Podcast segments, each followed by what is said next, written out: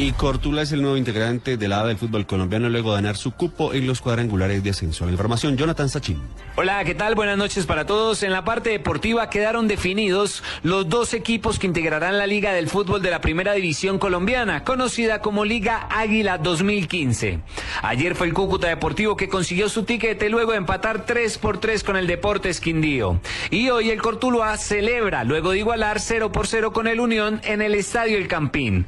Escuchemos a una de las figuras del equipo del Valle, como lo es Jerry Ortiz. Creo que es una emoción total, ¿no? No tengo palabras para expresar esto que estoy sintiendo. Eh, primera vez campeón de un torneo profesional. Eh, primero que todo agradecerle a Dios que me ha dado mucha fuerza, mucha fortaleza para soportar cosas que, que nadie sabe. Eh, la muerte de mi hermano, cosas que uno tiene que saber sobrepasar, ¿no? Lo que pasé el año pasado no fue nada fácil, pero el fútbol da revanchas y le agradezco mucho al profe Jaime de la Pava, que ha puesto una confianza inmensa en mí.